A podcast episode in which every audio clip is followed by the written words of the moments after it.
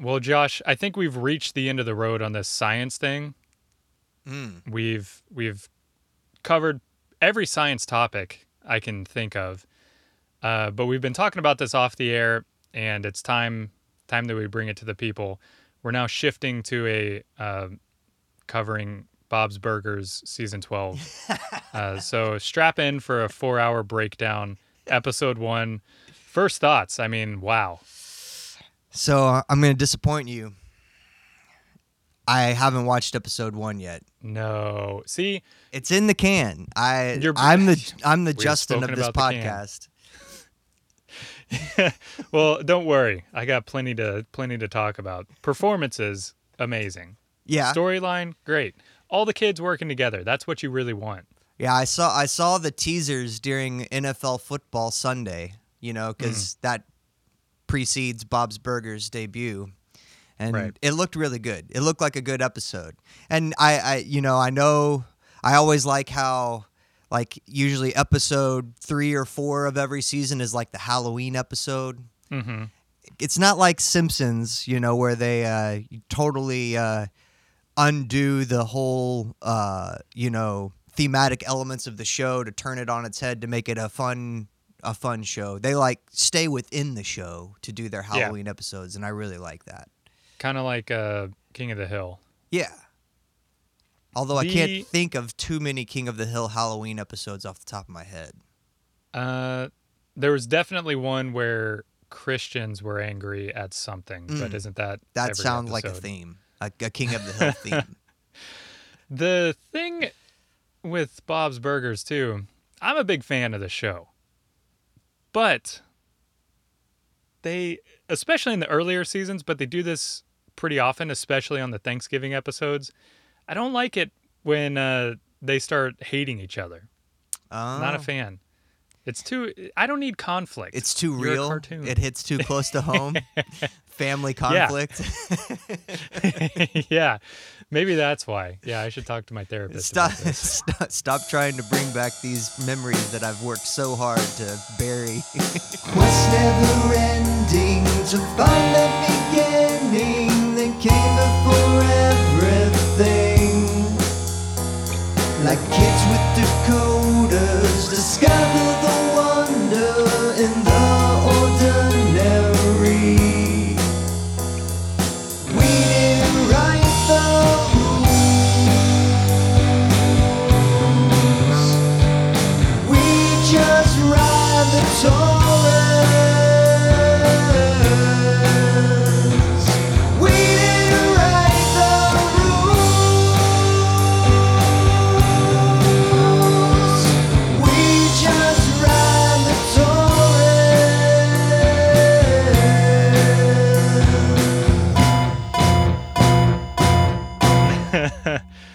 yeah, I think um, I've got pretty good Thanksgiving memories. Um, that's a joke. I I would always have to at uh we would always go to somebody else's house, like family or family friends or family friends' parents, which was Mm. quite a ways. Uh, but the first Thanksgiving in college, I was gonna, or my sister was gonna be with my dad that year, so uh, I was gonna go to that Thanksgiving, and it was gonna be at a family friend's parents' house, and I had broken my leg earlier that year, and was back. I was off stilts. No, not stilts. Off uh, crutches, but I had like the that would boot. be a weird way to heal your leg. Like if you just had to walk on stilts till it was better. Yeah, yeah. they do that in Russia, I think. um, but uh, yeah. So I was on the boot, so I definitely was on painkillers, and I was spending the night at my like my best friend's house back then. Uh, and it was the first time that I drank, like actually. and Mm. I remember, uh, it, it was just two of us, so you know, party time, playing uh, all the famous drinking games, making Spin Dr the Pepper shots, and not spin the bottle. Oh. um, yeah, trying to play like beer pong with two people, which you know you can do. That, it's successful. that's the way it goes. That's the game. Yeah. Um, but uh, I remember like puking that night and then woke up hungover. Not really, because I don't really get hangovers, but it was, you know, you get that feel like dry mouth and kind of just disoriented, Okay. still drunk feeling. and then I had, I was late to the house. So then I had to show up there still smelling, a reeking of alcohol and uh, eat some very dry turkey. But then, but then you got that uh, that nice tryptophan nap, and you felt better afterwards. No, I don't. I slept don't through the. Cowboy game. Yeah, well, their performance was really what did it. 2009. I'm sure you remember. Ah, that sounds like it might be the one where uh, RG3 roasted the Cowboys in his rookie season as a quarterback for the Washington uh, Redskins. Yeah, That's probably. what it sounds like. I think But that was know- that year. No, no, because he, I think I went to Baylor when he was still quarterback. Oh yeah. Yeah. Anyways, great open. Good job. Nailed it. I did like last year's Bob's Burgers Thanksgiving episode where Gene uh, got worms from eating the raw turkey and had to spend the entire Thanksgiving having diarrhea in the bathroom. Yes, yeah. I forgot that was their Thanksgiving episode. I like the Halloween one last year where they were the slug Yeah. and they were trying to conjure the ghost. Man, such such good ones. See, we could do four hours on It's a good show. episode. It's a good show. Good Uh, voices, gotta- good actors, good good Last year's- performances. episode three, uh, where they unionized, making the woodchucks. Nothing to say. Nothing to say. okay, yeah, that's that's the other thing about this episode. We didn't have enough people sign up for our Patreon, Mm. and so this episode is brought to you by the Department of Defense. Yeah. We're we're about to just be we're we're going to tell the story of how Lockheed should have just maintained its role as the interior, you know, aircraft designer for the Defense Department instead of like opening it up to these bids. uh, there, there is there is an interesting defense story in this uh, F one seventeen piece just when it comes to finances because I feel like evaluating these numbers and even when you adjust it for inflation, like this is the most spendthrift, come under budget, try to make the cheapest thing out of the highest technology that ever ever got made. Like Yeah. the the numbers that they tell you about this are when we're talking about the development of the F117 like they're minuscule amounts compared to especially what we hear about like the F35 and the development of the F22 Raptor and even like the development of the fighters that uh, predated the stealth technology like the F16 and the F15 and the FA18 Hornet like those had huge front loaded development contracts that were like in the billions of dollars and this did not have that at all Yeah. which makes it kind of it's kind of a little uh, weird moment in in defense history where this this whole project seems to have happened in a different way than anything happens now or even happened before it with how it got funded. Yeah, it's definitely got a weird story.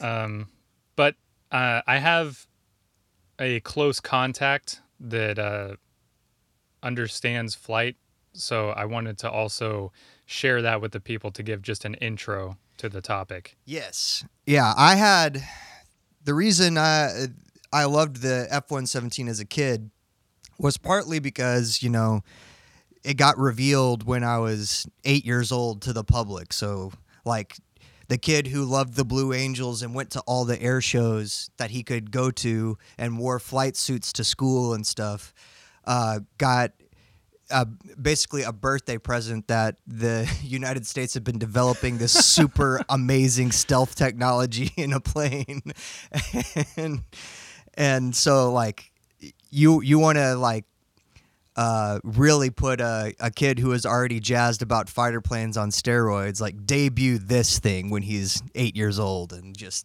watch it, watch him jizz his pants for the first time.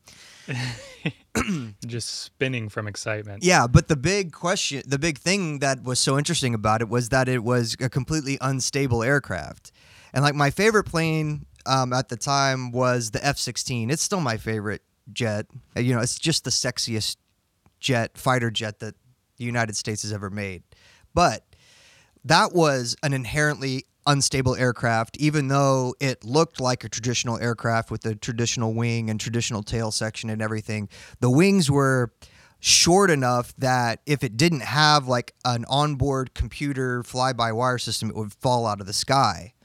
And so I was really interested in that because I thought that I was going to be a pilot and I wanted to know how could you even make something fly that otherwise would just be a rock and just Yeah. just tumble out of the sky had no aerodynamics at all. So that's always interested me and anytime I've tried to wrap my head around the science of lift and like we talked about it in the uh, physics of baseball episode when we got into like the fluid dynamics of what causes a baseball to move through the air and all that type of stuff. So we've talked about this in general terms before, but still like a lot of it is sort of uh, like observationally we're aware that these things happen but it's kind of hard to really pinpoint why some of these things happen or to actually put it into a scientific understanding of this is why low pressure occurs on the top of a wing or this is why high pressure occurs so that's why i wanted you to talk to your your lovely better half since she's an expert on these issues hmm so let's see what she said. I haven't listened yet, so she might. I just might have set her up to tell me something that I didn't even. No. yeah, she refutes everything. so please state your name, full name, please, Do I need to? For the record. Does everyone know my name? I don't know. Okay. What's your pseudonym? I can only think of. That's not really. We- we'll not use your old Skype name, but I'll just beep it out. No, you can't tell everyone my Skype name. Okay, I'll beep that out too. I don't want my identity to get out there. Oh yeah, that's right. You like to remain anonymous online. Exactly. I never want to be popular. Yeah, so you don't want people to know that your old Twitter account was Jason DFW. True. With an A. Yes, I, I don't want anyone to know that. Okay, so you have a degree in aerospace engineering, true or false? True. And do planes fly philosophically? Philosophically, I suppose so. All right, so do planes fly? Yes, How? by differential pressure with the wing. What what does that mean? Okay. How? How do they? Yeah. Applying physics? What's the combination of things you need for a plane to fly? Lift and thrust. Would you say that one is more important than the other? Uh, I mean, just talking about flying, as long as you have thrust, you can fly like rockets can fly, you know? What other questions do you want me to ask? I guess why I decided to take that. What? Why did you decide to study aerospace engineering? Ultimately, because I wanted to become a flight attendant. True story. I wanted to be a flight attendant, and that is kind of reason why I also learn English. mean, like yeah, while going through that, I realized I really liked science and figured out that why don't I learn to be a pilot? And through that, I was like, well, if I want to fly, why don't I learn about the mechanics of flying? And that's how I ended up being aerospace engineering major. And through that, you designed your own passenger plane, right? Yeah, I did. Yes. What was the name of it? Sky Mermaid. it's a, hey, I couldn't name it for anything. That was my senior project. Yeah, I remember that one was grueling, right? It was a horrible, yes. A lot of CAD. Yeah, I think the a lot of CAD, a lot of like analysis. And didn't you also launch a rocket during college? Yes, I did. Uh, anything to plug? What? Anything to promote? Uh go EV. I don't know. Well, thank you so much. My pleasure. Why you keep mic in front of my face? Can't get it away. So, a very technical breakdown there. Yes. I, I want to know how many people got into aerospace engineering because they wanted to be a flight attendant. There's got to be a club of one, right? it's one of one. yeah. So, my anonymous source uh, over the years has taught me a little bit about flying. Um, I I remember like the first flight we took together. I'm pretty sure uh, I told her like, "Man, this is magic," and she was frustrated. She was like, "It's not magic," and like explained like the, what was going on.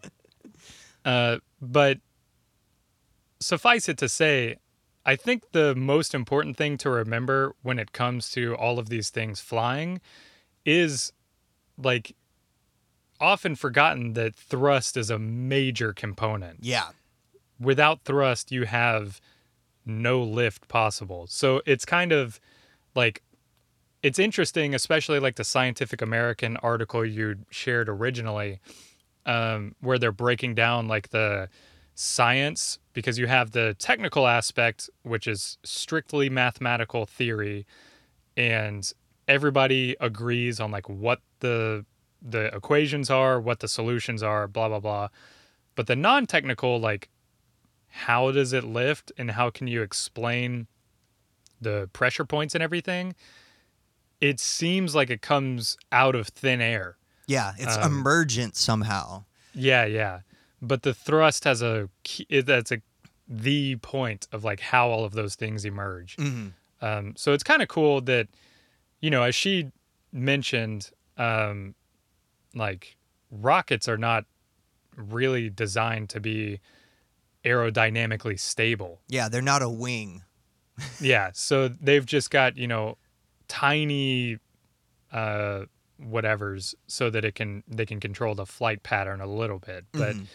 uh so it's it's kind of important to remember that thrust is a key component Yeah. Yeah. You can uh, pick up a rock and throw it as hard as you can, and it'll fly for a while before gravity takes over and brings it back to Earth.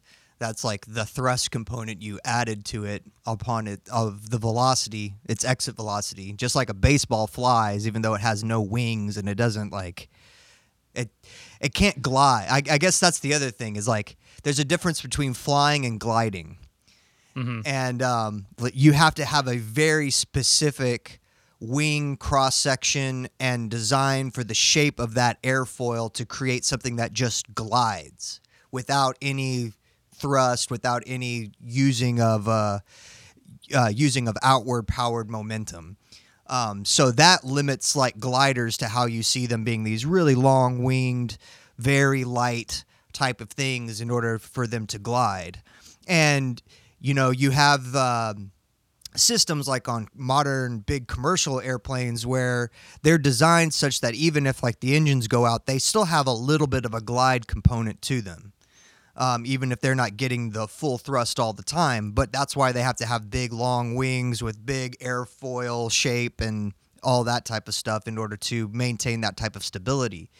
Um, But when you're talking about like uh, jets or things that fly at supersonic velocity, you don't want something with like huge wing sections that's going to fly faster than the speed of sound because those wings will just get ripped right off by by the force of trying to go faster than the speed of sound. Mm-hmm. So you have to like compromise those shapes and in in doing so you inherently make the make the craft unstable for gliding purposes, but not necessarily unstable for flight if you have a constant source of thrust. So that's sort of the interesting part of it is like um, you can't just make a wing and then like set it on set it on the ground and it'll fly. Even if the wing has all the mathematical properties of what the shape is required to create a low pressure zone and a high pressure zone and a downward angle for the air uh, to to cause lifts. Just like you know you can't a helicopter can't lift if the if the rotors on the top of the helicopter aren't spinning and forcing a downward draft of the air. Um, but the shape and the mathematical accuracy of the blades all is true whether or not they're spinning or not. But the you have to the only way that those like four properties of lift come about um, is if you have this fifth property of thrust, and that creates this feedback loop of low pressure, high pressure, drag, downward force, and lift. And those things get into a feedback cycle.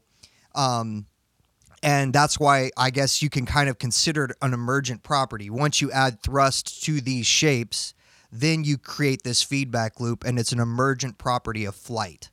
Um, And none, none of them by themselves can cause flight on their own. Yeah, it's like life wouldn't occur on Earth if there wasn't the energy put input from the sun. So it's it's you get emergent properties a lot of the times uh, from open systems because there's a another component that's causing some sort of you know thrust of making these properties emerge. But it's kind of cool because the the theories that we spoke about, especially in the baseball episode, uh, it's it's very interesting that there's, as you described, like this Catholic versus Protestant kind of division, where a lot of scientists will go hard for their theory and say the other one is like totally discounted. Yeah. Um, You got the hardcore Bernoulli guys versus the hardcore Newton guys, yeah. as if they can't work, as if they don't somehow, you know, work in concert together. The Bernoulli ones, though, it's very weird why they're so like die hard for their theory alone. Because the Bernoulli principle is that uh, the pressure of a fluid decreases as its velocity increases. And when the velocity decreases, the pressure increases. Um, it is a little confusing uh, to think about because it's like you know when you put your thumb over the end of a hose you're increasing the pressure but the velocity is increasing as well Mm-hmm. but the pressure within the fluid itself is decreasing so it's like i don't know it's a weird relative kind of situation going on but And it's easy, like Bernoulli, especially when we talked about Bernoulli in respects to baseball, when we were really just simplifying everything down to the simplest fluid dynamics. You know, we talked about, like, well, let's just assume all the air is nitrogen molecules because adding the complexity of what the air is made up of, all the different sizes of all the different atoms and components that are in the air causes you know the math to get much more complex and beyond like what we can just naturally adjust in our head to perceive.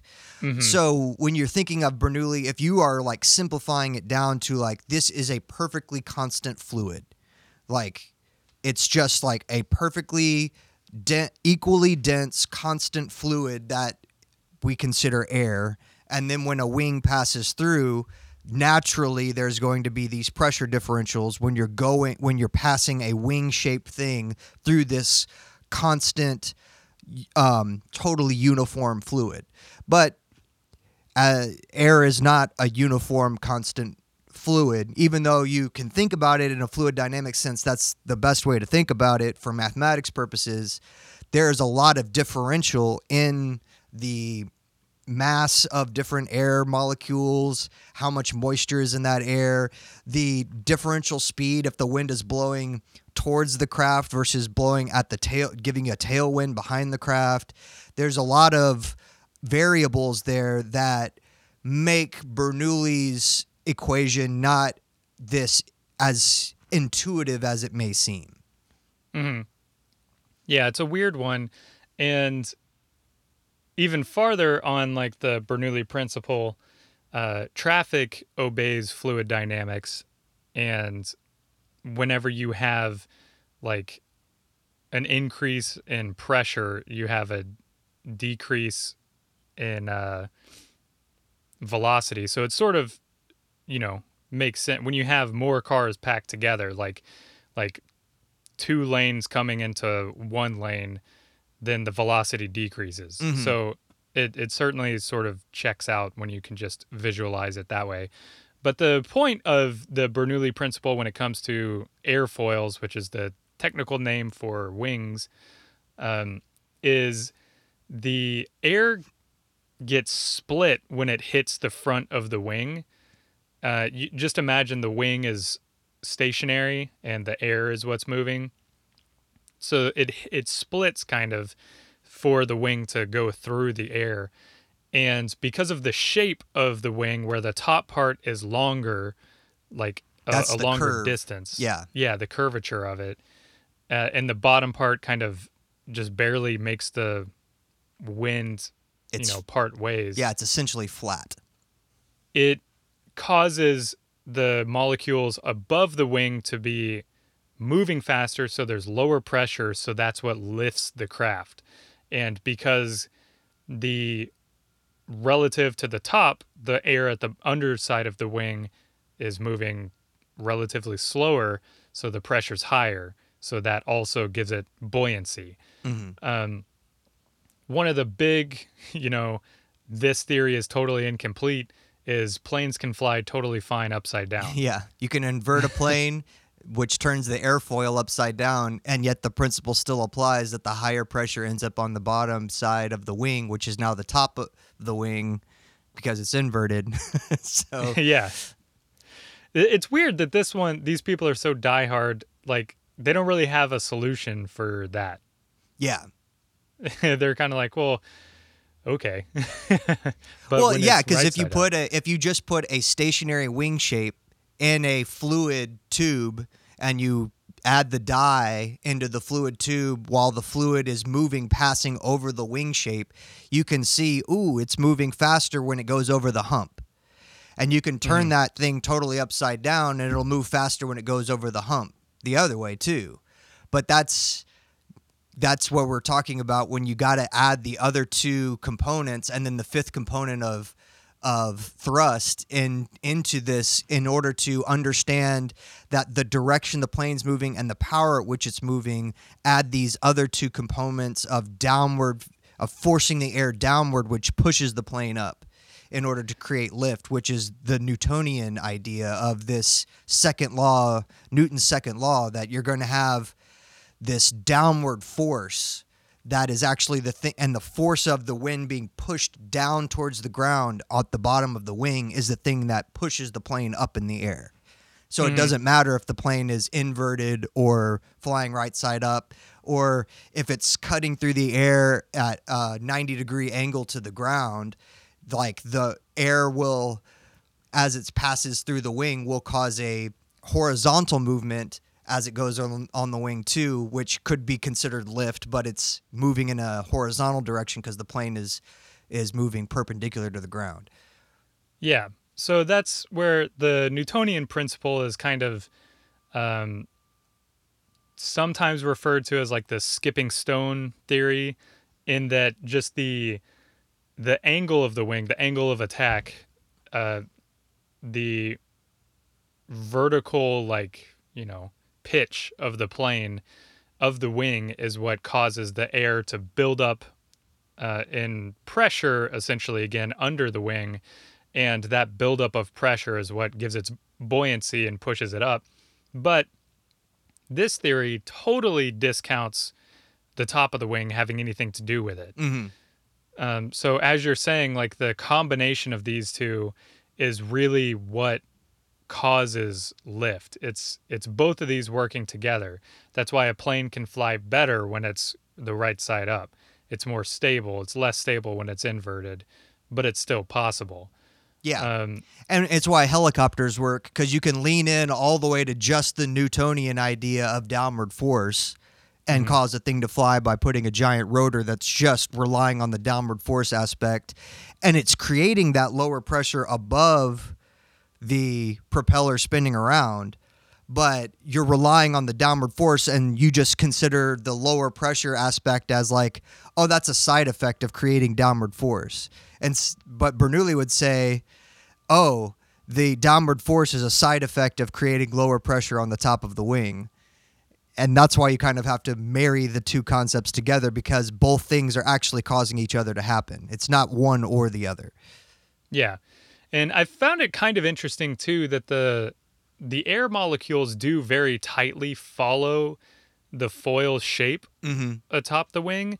Uh, and it's kind of interesting because you're like, well, if it's splitting, why doesn't it just stay straight and go, you know, parallel to its then deflected course? Mm-hmm. But that would cause a vacuum to appear behind the wing, which would then just suck the molecules back down. So it's also a combination when you add in higher speeds that you have a vacuum, like a micro vacuum, occurring right along the back of the wing and towards the end of it, so that it's like sucking the air over the top of the wing, which is then pulling the air molecules faster Yeah. across the top. So it's that's where like this emergent property theory sort of comes into play because it's without the thrust, without the vacuum, then those molecules aren't moving as fast uh, as you know they are observed moving. So it's kind of this cool.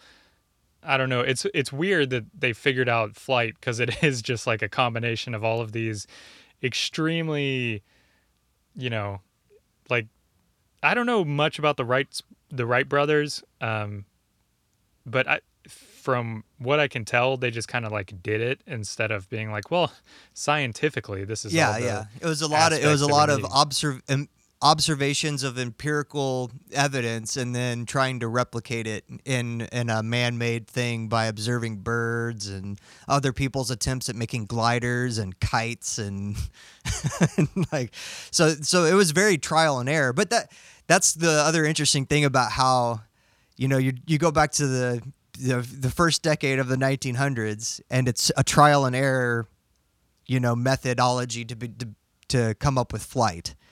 And you advance to like 1978 and they're coming up with uh, these two prototypes which are like scale models of what the eventual f-117 are going to be and it's basically making balsa wood trial and error. It's the same fucking process. Like they haven't they even in by 1978 you know we've already sent people to the moon. We have all this you know nasa computer technology. We have you know full on like satellites that are now in orbit.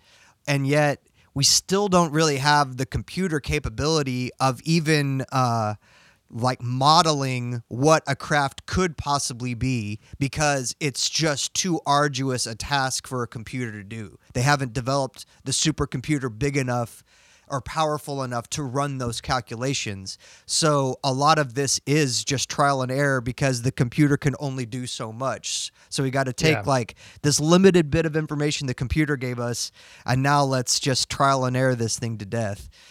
Yeah, and well, even- it's weird how like the concept of design development has totally changed in like 30 years. Yeah, yeah. Well, even uh, not that every scientist has to be good at everything, but they do have the note that in 1916, Einstein himself was fascinated with fluids and tried to create a more efficient airfoil, knowing that uh, apparently in his paper he described the same forces as Bernoulli's principle without mentioning it by name. So you're kind of like, was he not giving credit or was he like i thought of this my or he like came to that conclusion himself? I don't know. Um but he designed a, a wing that had like an even bigger hump over the top of it uh being like well this will surely make the air molecules go faster and then it'll fly better. Um, but the pilot who then tested that wing said that it flew like a pregnant duck. So, uh, and that reminds me, like the one of my dad's friends was some kind of pilot or something. Um, but he did describe, as you're describing, uh, the glide ratio of an F-16 is that of a grand piano. Yeah. Like, so Just you get to like a weird point where the wing shape really starts to matter. Yeah, if if the engine goes out in an F-16, it just fall it, like it's doesn't, you know, kind of like glide out of the sky or slowly the nose pitches down. It just starts tumbling like like uh like just like a ball would or something. Like it spins in all directions and tumbles in every way and falls straight to the earth. Like there's no uh, a slight descent path, gradual decline. you just, if the engine dies, you eject out of that thing as fast as you can because it is just going in a direct path to the center of the planet. Yeah, there's no uh, there's no landing in the New York harbor. no, no, no. You you avoid all of the uh, the seagulls you can if you're flying an F-16. Yeah. Um, so that I guess you know it brings us to more the modern day, them trying to come up with these planes that should not fly. Yeah, because so you got to think this is a there's a little bit of a history lesson here too with uh, the global conflict of the Cold War. Um, you know, World War II ended, and the Germans at for periods of time in the World War II had definite air superiority, and then America entered and helped uh, Britain boost just making tons of bombers and fighters, and the amount of air bases and the amount of aircraft carriers and the amount of planes and the eventual more advanced technology that American England got like halfway into the war um, surpassed the the German Air Force's capabilities. Even though at the very end of the war, like Germany was actually flying fighter jets, like the first fighter jets that were ever seen, because America and Britain were flying still, you know, their um, prop planes and. By the end of the war, Germany actually had fighter jets, but it was just too late. Like they, the thing was already lost. They only had a few that you know actually got into combat, but they had the designs and they were ready to use them.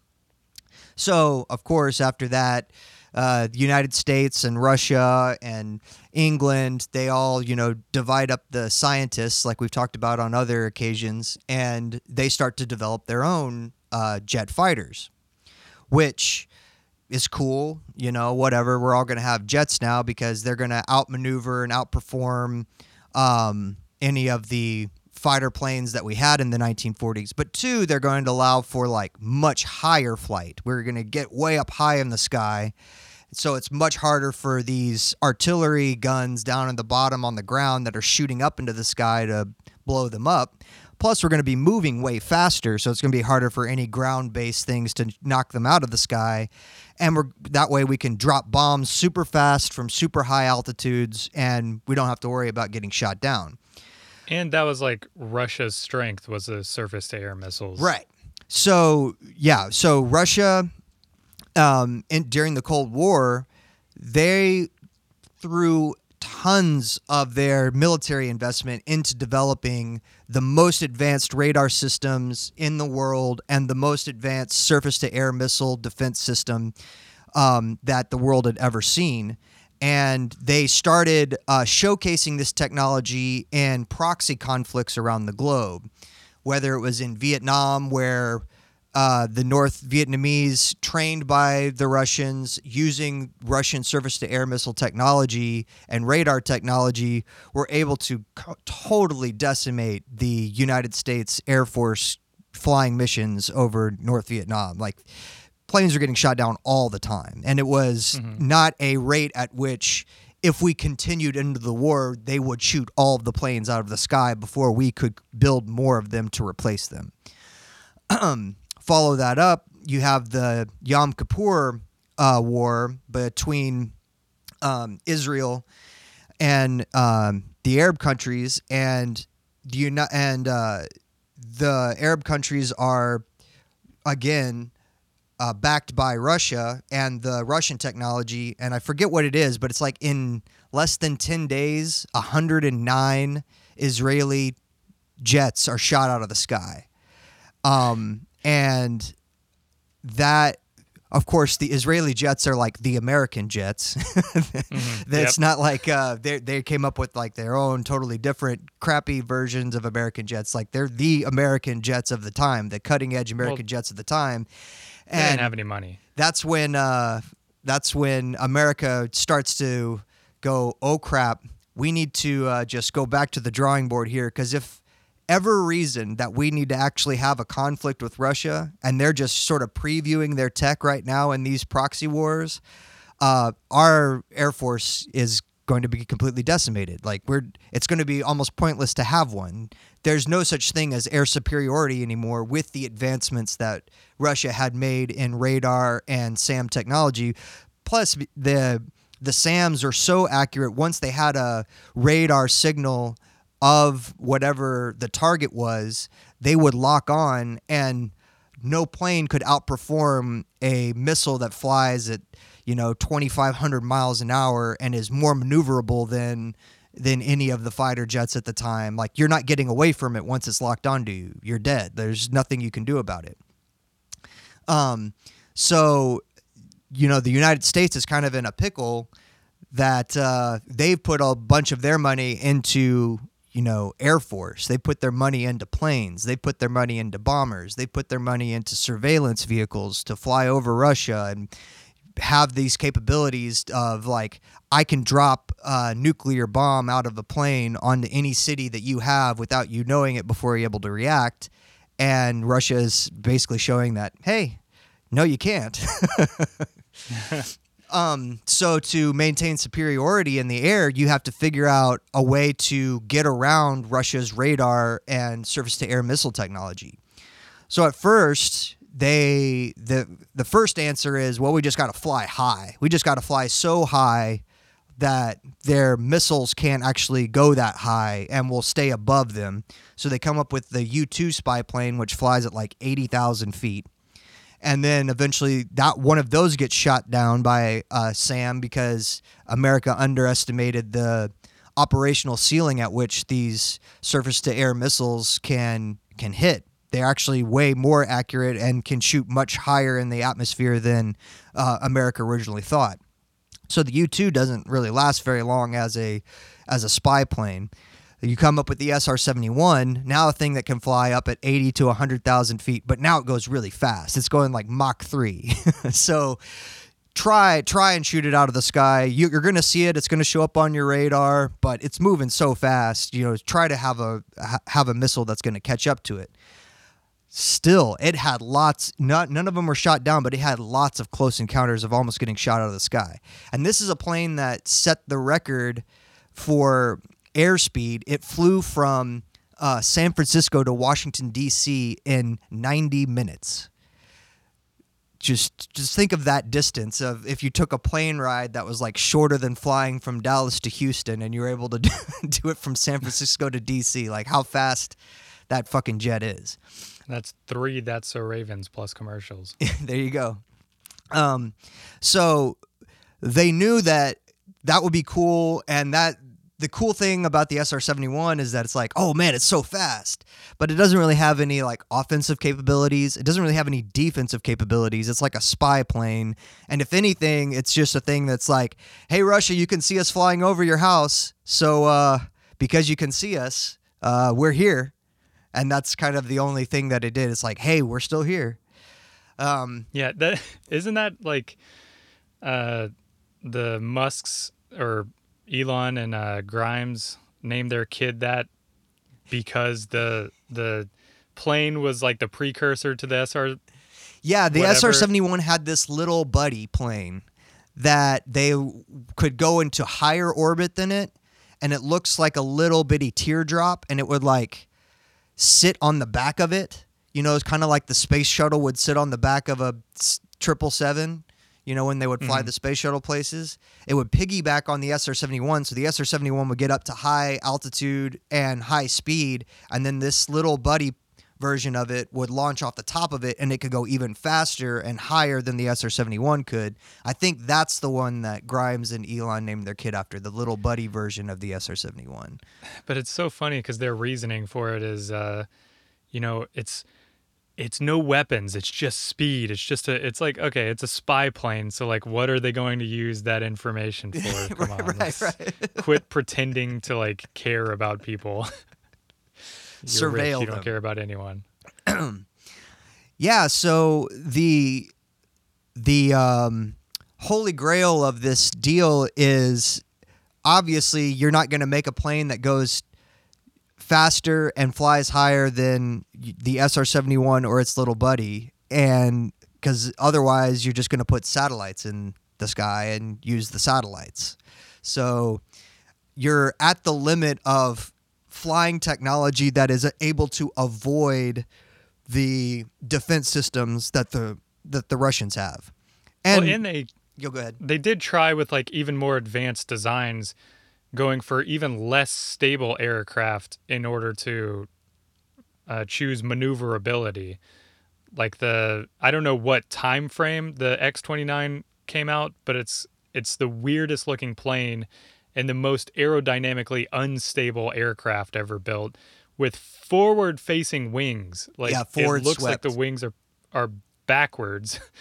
And the point of that is to just be able to maneuver away from things like Mhm. the more stable it is the more it's like a big boat just kind of slowly turning the less stable it is the faster you can you know whip around Right. um, And if you they think went- about it, if you think about the forward swept wing, all of the preeminent fighters in World War II, the prop plane fighters, those also had forward swept wings. It was just not nearly as pronounced as the X 29 had. Like the Spitfire and the Mustang and uh, the different planes that the Luftwaffe flew, like they had forward swept wing designs. And part of that is because with a prop plane, the big issue that you have is you want to climb to get away from conflict or to increase your your attack angle in a dogfight.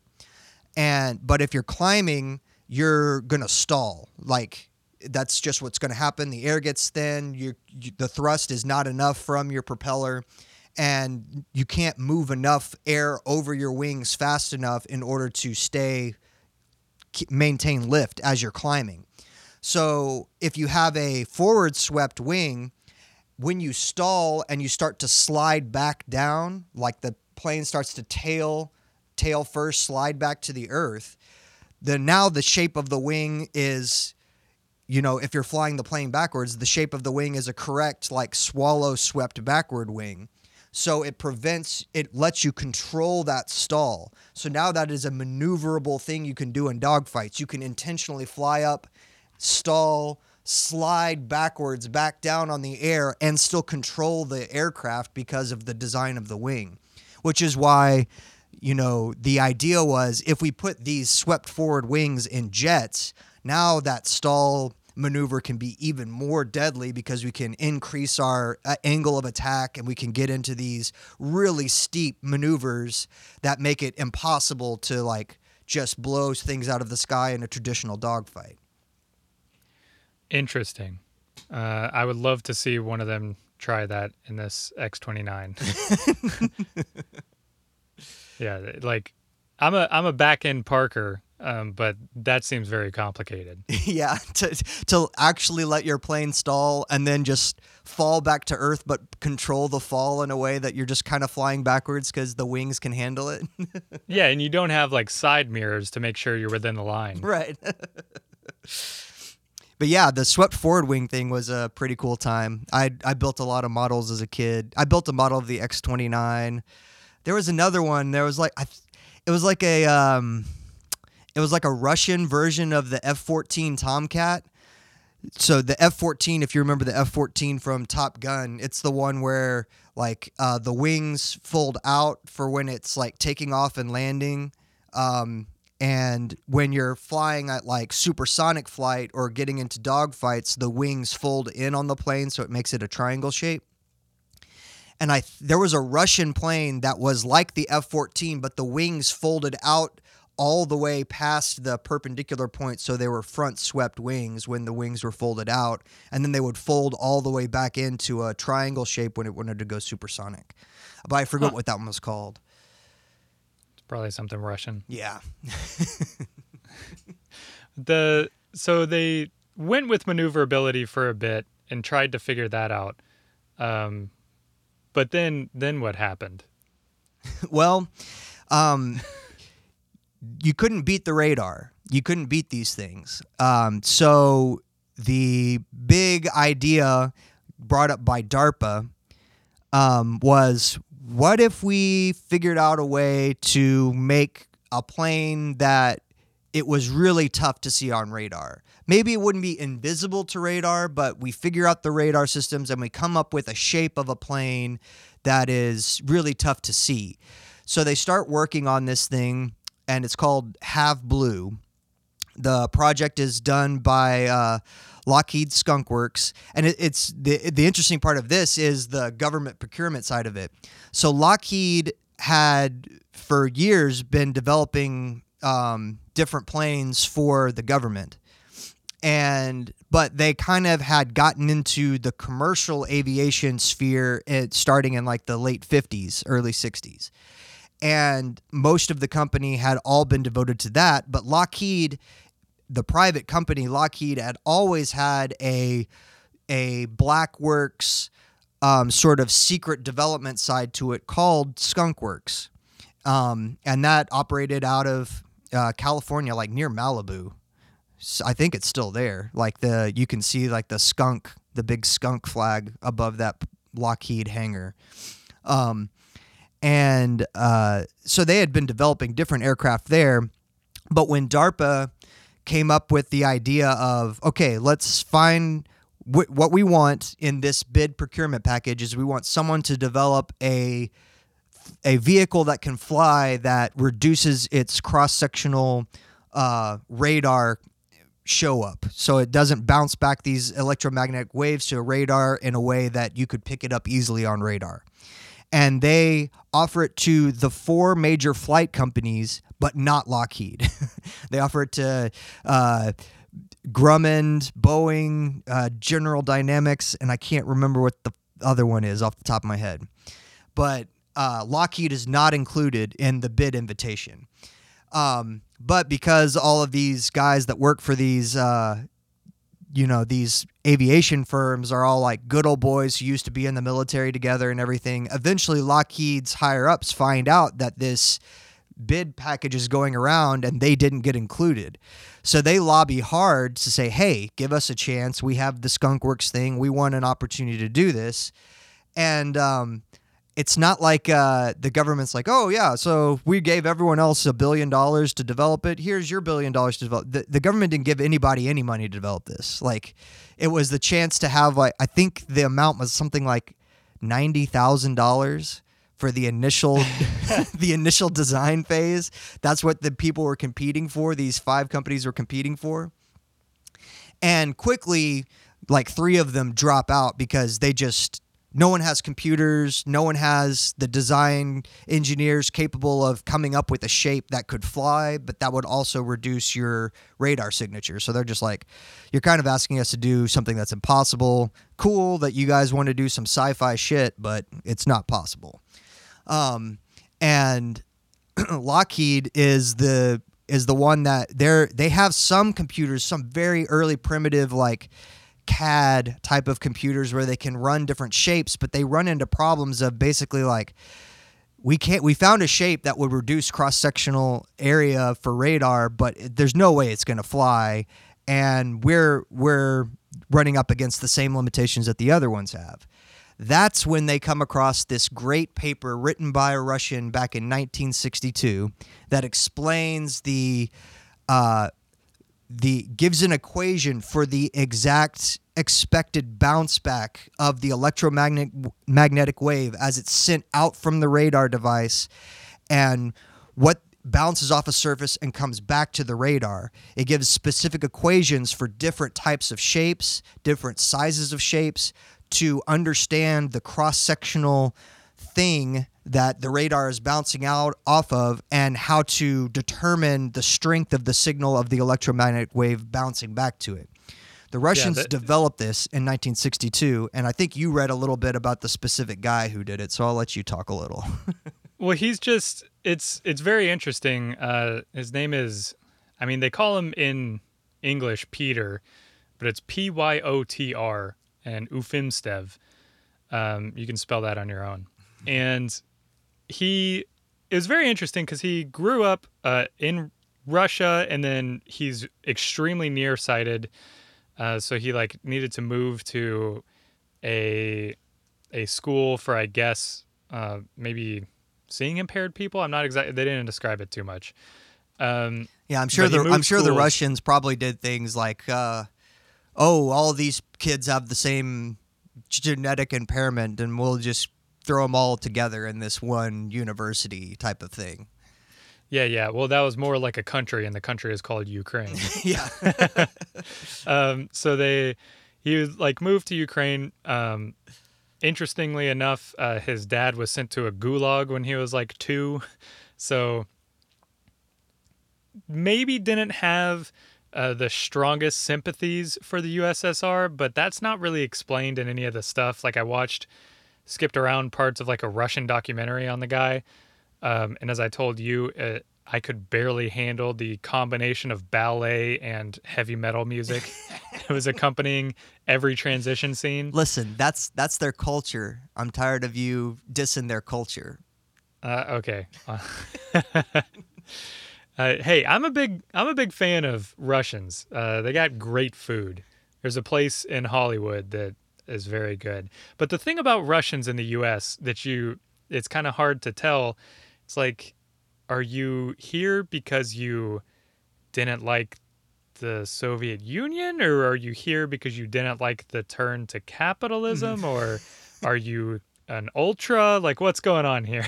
They're they're here for Uh, our free health care.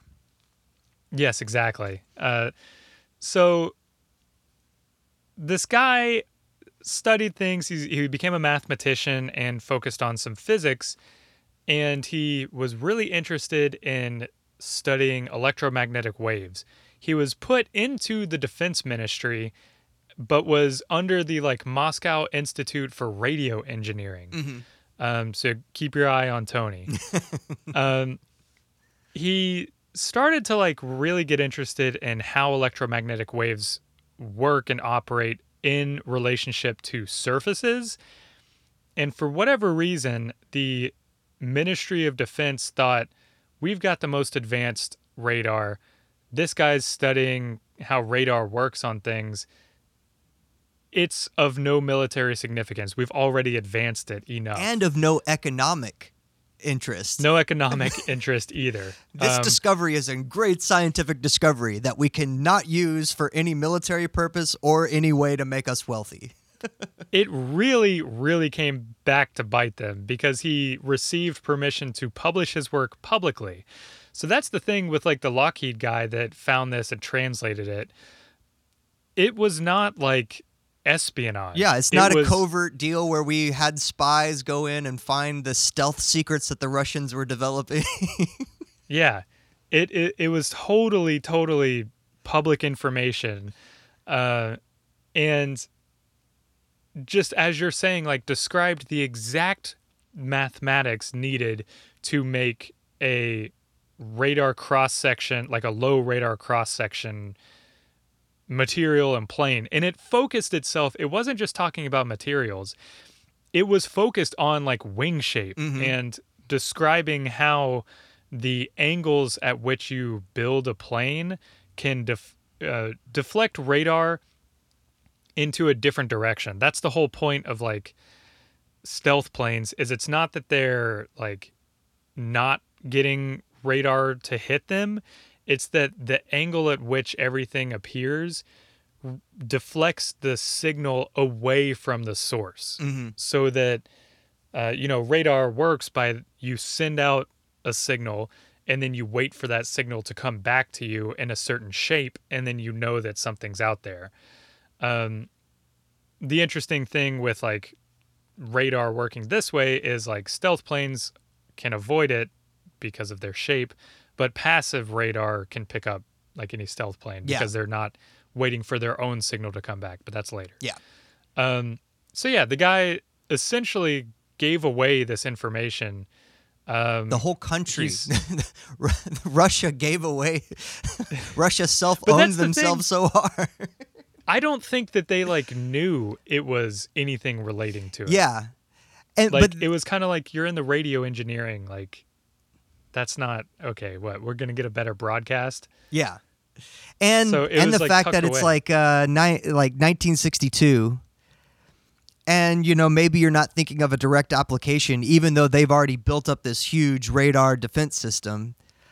But it's not like it's oh we got to wait 50 years before someone figures out how to apply this mathematics. It's like a decade. It's Yeah, not yeah, like a huge amount of time goes by because no one could wrap their mind around like how we could, we could possibly use this information. Yeah. Uh, this guy, very interestingly, um, you know, we couldn't find anything where he like got in trouble for this, uh, especially around the time like when stealth planes in the 70s were starting to pop up. You had a lot of other problems going on in the USSR. Um, obviously, they started opening up the country. This guy moved. He like started teaching at UCLA. Uh, he taught some at UC Irvine, which is you know right up the road from me. Um, but he's he's bounced around. He's gone back to Russia and taught there some. So it's not like this guy was uh, killed for this Yeah. or anything. But what's interesting is that in the 70s, the USSR was the figures are difficult to understand, but they were spending between 10 to 20 percent of their GDP on the military. And we all know how much the US spends on it. The US currently only spends 3.7% GDP on military. So it was like maxing out after this information got out. Um, so I think that this was probably a very, very bad decision by Russia if they were like trying to win the arms race. Um, because then it started getting developed, you know, at Lockheed and everything. Well, yeah, and if your big thing is to have giant military parades where you uh, show off by driving these huge trucks that are carrying these uh, SAMs and you know the radar stations that are attached to them down the main thoroughfare in front of the Kremlin, like if it's going to be tough to have a military parade if you're creating a bunch of stealth jets that you don't want the world to know about. You don't Yeah. you don't like put those on a parade. So there there is like something to like having uh, the authoritarian desire to like flex to the rest of the world uh, gets in the way of doing some of the covert things that you actually need to do to maintain a world power status. Yeah. Um, so the ones that were developed in, or I guess at Lockheed, um, they they essentially like within. I mean, I think it was like nine, seven to nine months after reading that paper, a guy had already made it into a computer program that they could just punch in the numbers. Mm-hmm. yeah, it create. fixed it. The the equations that were in the in uh, Peter's paper fixed all of the problems with the uh, design program that they had designed on their very primitive computer for coming up with a shape. But even still, like the computer is very limited on its computational ability. So the best shape they can come up with is a diamond. And because one, eh, you you want to limit the amount of angles that the computer has to like run because every time you add another angle to the shape, you're adding, you know, weeks to the to the runtime for the computer to run the analysis. So once they found a simple shape that theoretically would work, they just stuck with it. They're like, okay, we found one. Diamond. That one that works. So how can we turn a diamond into a thing that flies? So they just start cutting little notches out of a traditional diamond shape three dimensional diamond shape. They start cutting little notches out of it to be like, okay, so this could maybe be a little bit of a wing, and we'll cut a notch out here, and that could be like where the cockpit is, and we'll cut a notch out here, and that'll be kind of the tail. And you keep notching it and notching it and notching it. Um, of course, every time you cut a notch in it, you have to maintain these um, these triangle shaped irregular angles. You don't want anything on the on the surface of the plane to end in a 90 degree angle, whether at any shape, whether that's uh, you know top down or side to side or I- any way that the any point comes together on the plane cannot be in a 90 degree angle because a 90 degree angle is the perfect reflective angle for any radar to bounce off and that gives you away instantly like it can be just the cockpit closed at a 90 degree angle with the with the plane and all of a sudden the radar can pick you up like it couldn't before Yeah.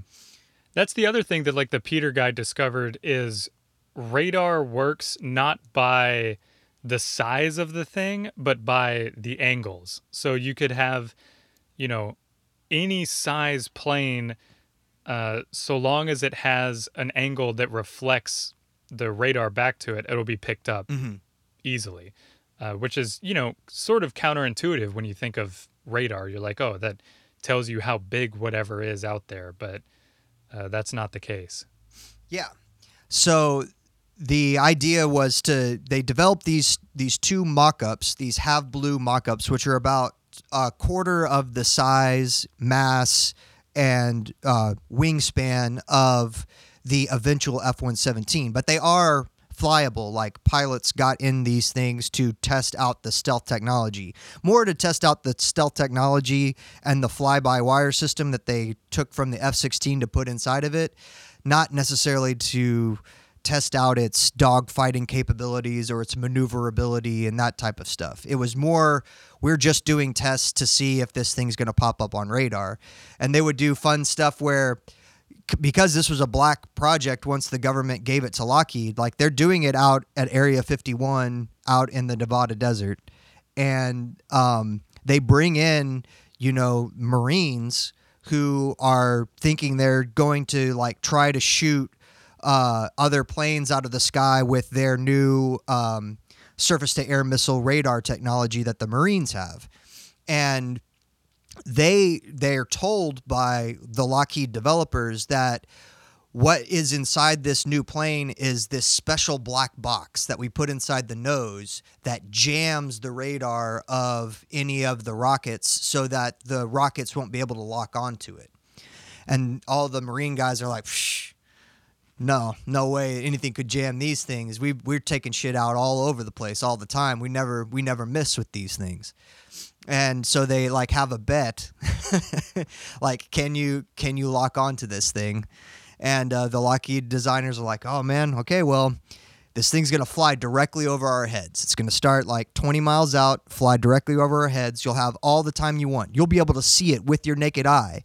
You can point the thing however you want. We're not even going to hide it from you, or we're going to tell you exactly where it's going to fly over. So you can point your radar and your missile directly at it to see if you can get lock. Fly straight over.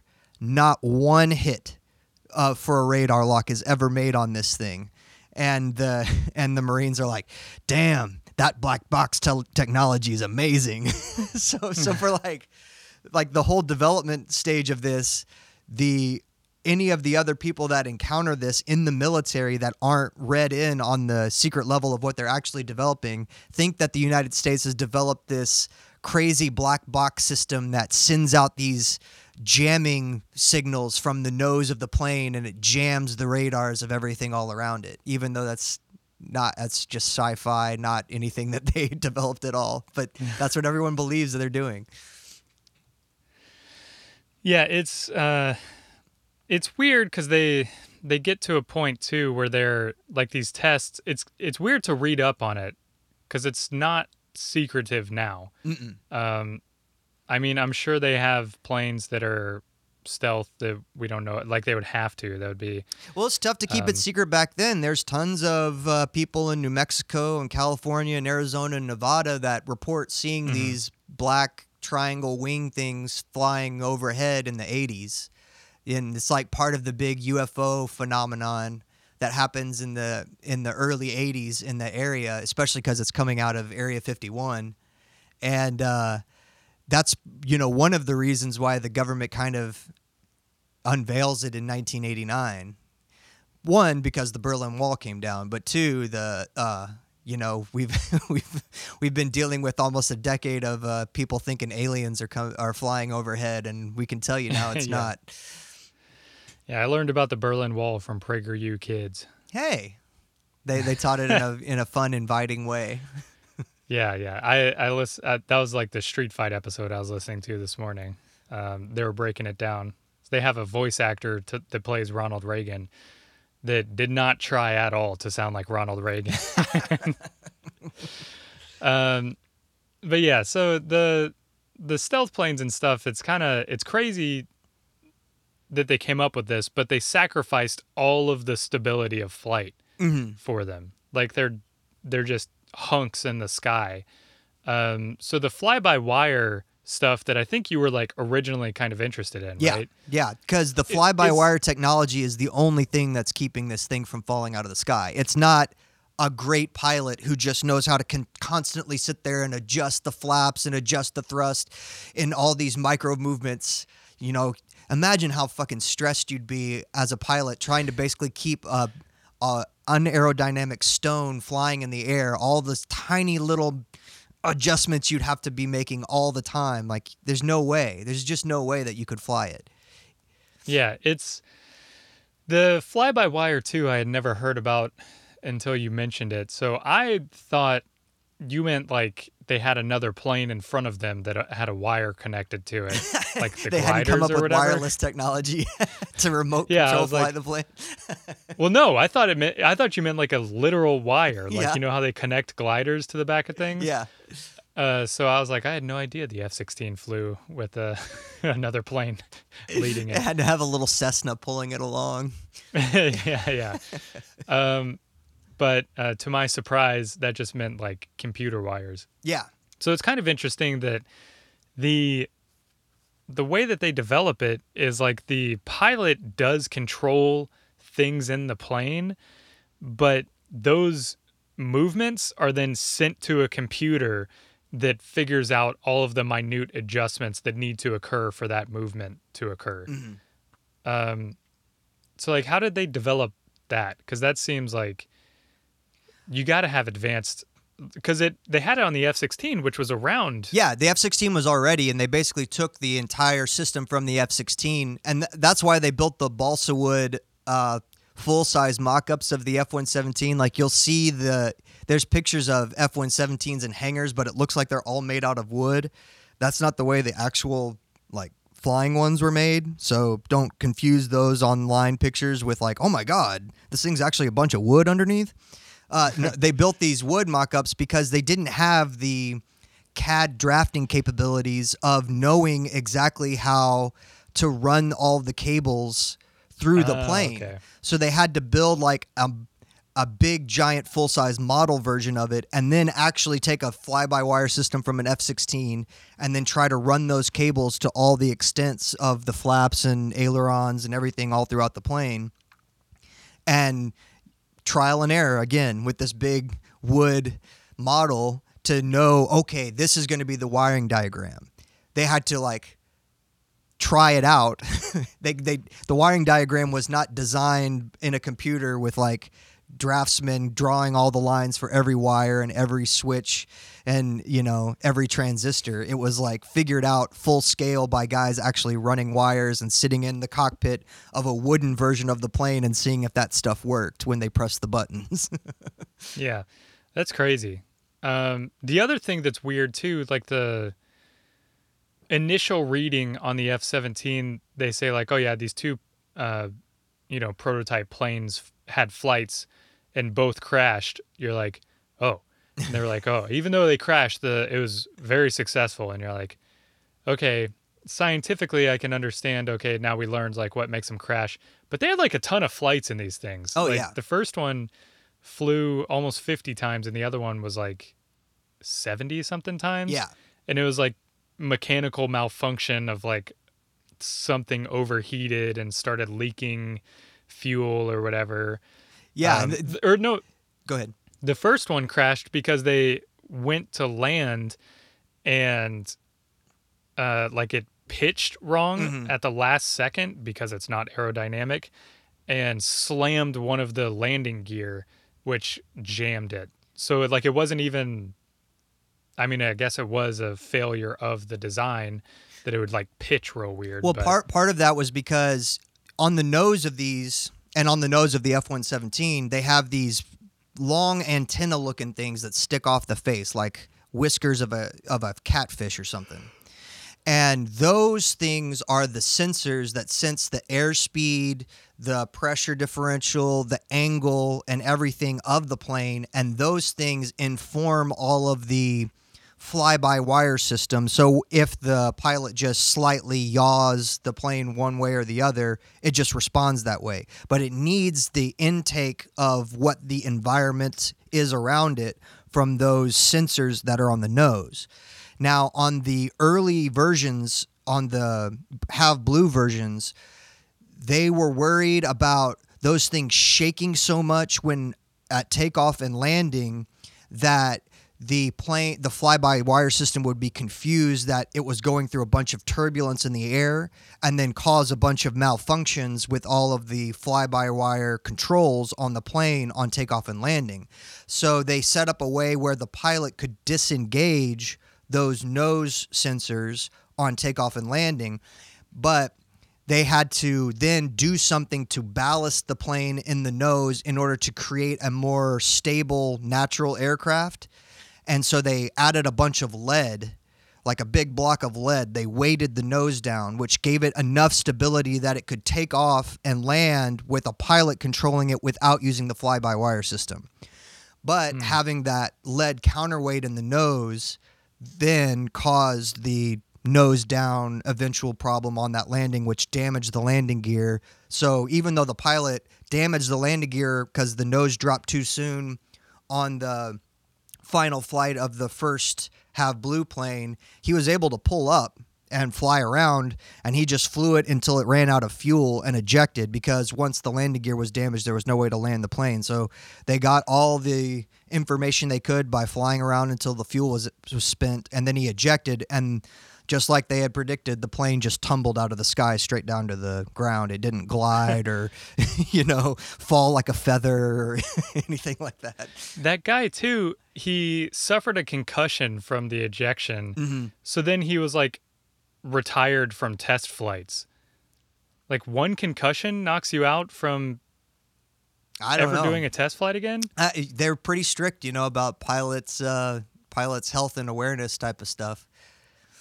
But he got to So we're pick. The, he to got to pick his successor, and that guy Uh, became yeah. head, became like the head of the project or some sort of head at Lockheed eventually. That Yeah. second test pilot guy. I watched a couple a interviews with him. Lockheed. Um. Well, at least he didn't develop. CTE. Not enough. Not enough hits to the head. Yeah.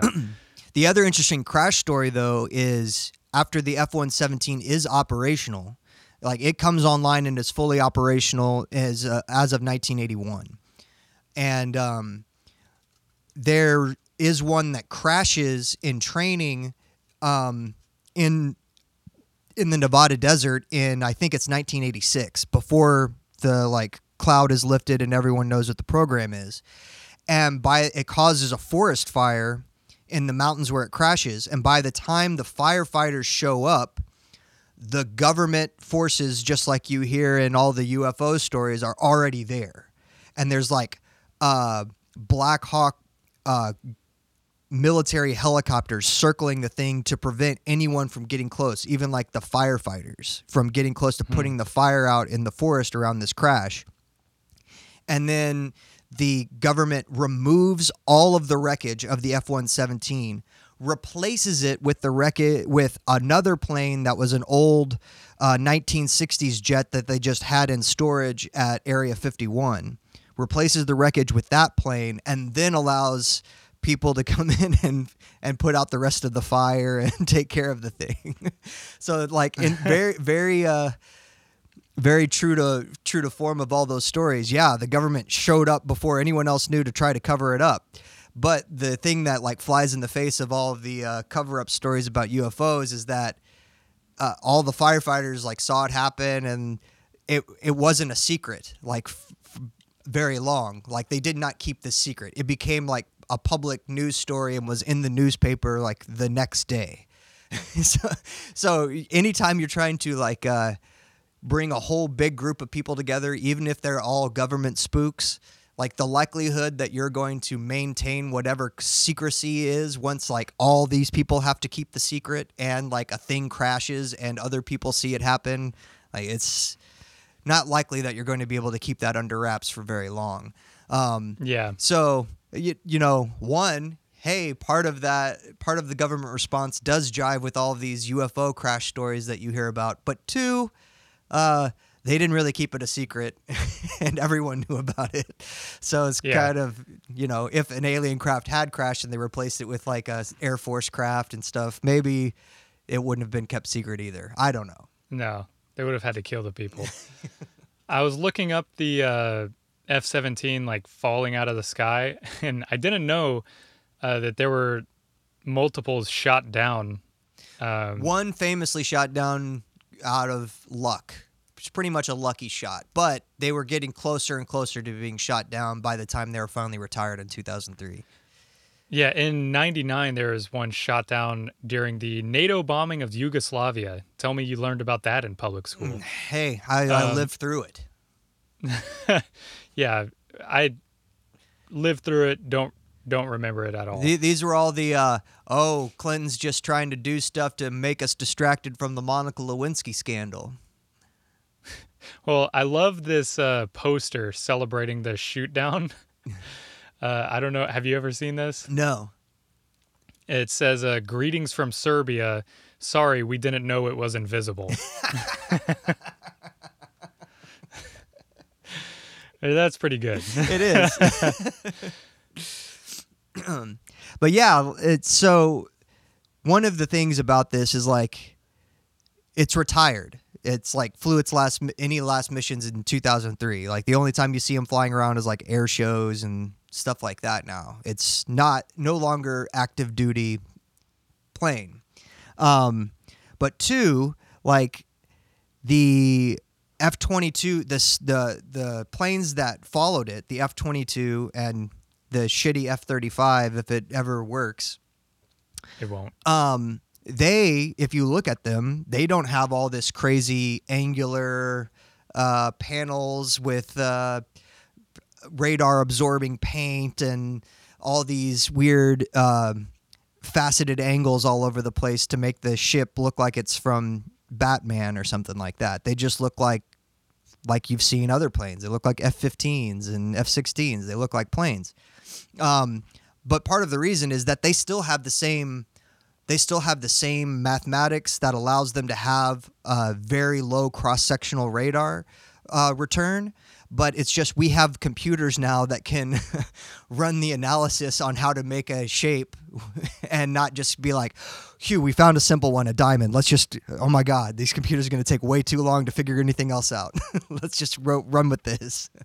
Now we can actually make curved shapes and figure out how to facet those angles together all around the plane that maintain the almost zero cross sectional uh, awareness to a radar system. Uh, so that's why all of the new planes don't look like the F 17 or the B 2 anymore, even though that's what we considered stealth. Why does the F 35 not fly? Uh, I think it's just because there's it has something to do with running too much of a fly-by-wire system. I know that it has issues with weather and it has issues. I don't know. It's it feels a lot like um, that's that's the other kind of interesting thing. The F one seventeen was essentially an automated plane. Like the the pilots would turn on their ability to control the plane like when they would drop the bomb or when they would land but other than that it was pretty much flying itself all the time um And so to now recreate that same technology that you developed back in the 70s in a new plane in the 20 teens seems like it's it's either too much design analysis, too many cooks in the kitchen, too many parts being sourced from too many different contractors and then trying to merge all that stuff together causes too many communication errors even inside of the control systems of the plane and that's why you get all these problems of it having environmental issues when it's flying and non-responsive issues and the things that it's had um, So be- because like the the technology the technology you're trying to input into it is not brand new shit. It's just more advanced versions of the same shit that already existed for way more Uh, money. Way more money. metaphor for a disintegrating empire, Yeah. possibly. uh, well, thank you for letting me learn about this. Um, that's all I've got. Well, they um the the a couple interesting notes still. The one, they're not fighters, even though they're designated F. And there's like rumors as to like uh they wanted to get the best pilots to fly them. So the only way that you get the best pilots in the Air Force to fly anything is if it's an F designation plane. But that's kind of bogus because it wasn't considered an F designation when it was being tested, and all the best pilots want to fly stuff for Skunk Works in testing. So if it was a Skunk Works plane, like it didn't matter if it was like uh, what it was. Like you, the best pilots are the only ones that get to fly that stuff. Um, so I don't know if that's the reas ultimate reason it got the designation of a fighter, even though it's What does does fighter mean? It will fight other planes? yeah, yeah, it has capability for air to air combat. Um, this plane does not have any guns on it. It doesn't have any turrets on it. No uh, offensive capability of shooting uh, th- missiles or bullets at another thing in the sky. The only thing it can carry is two bombs, and they are laser precision targeted bombs. And then it can drop those with incredible accuracy.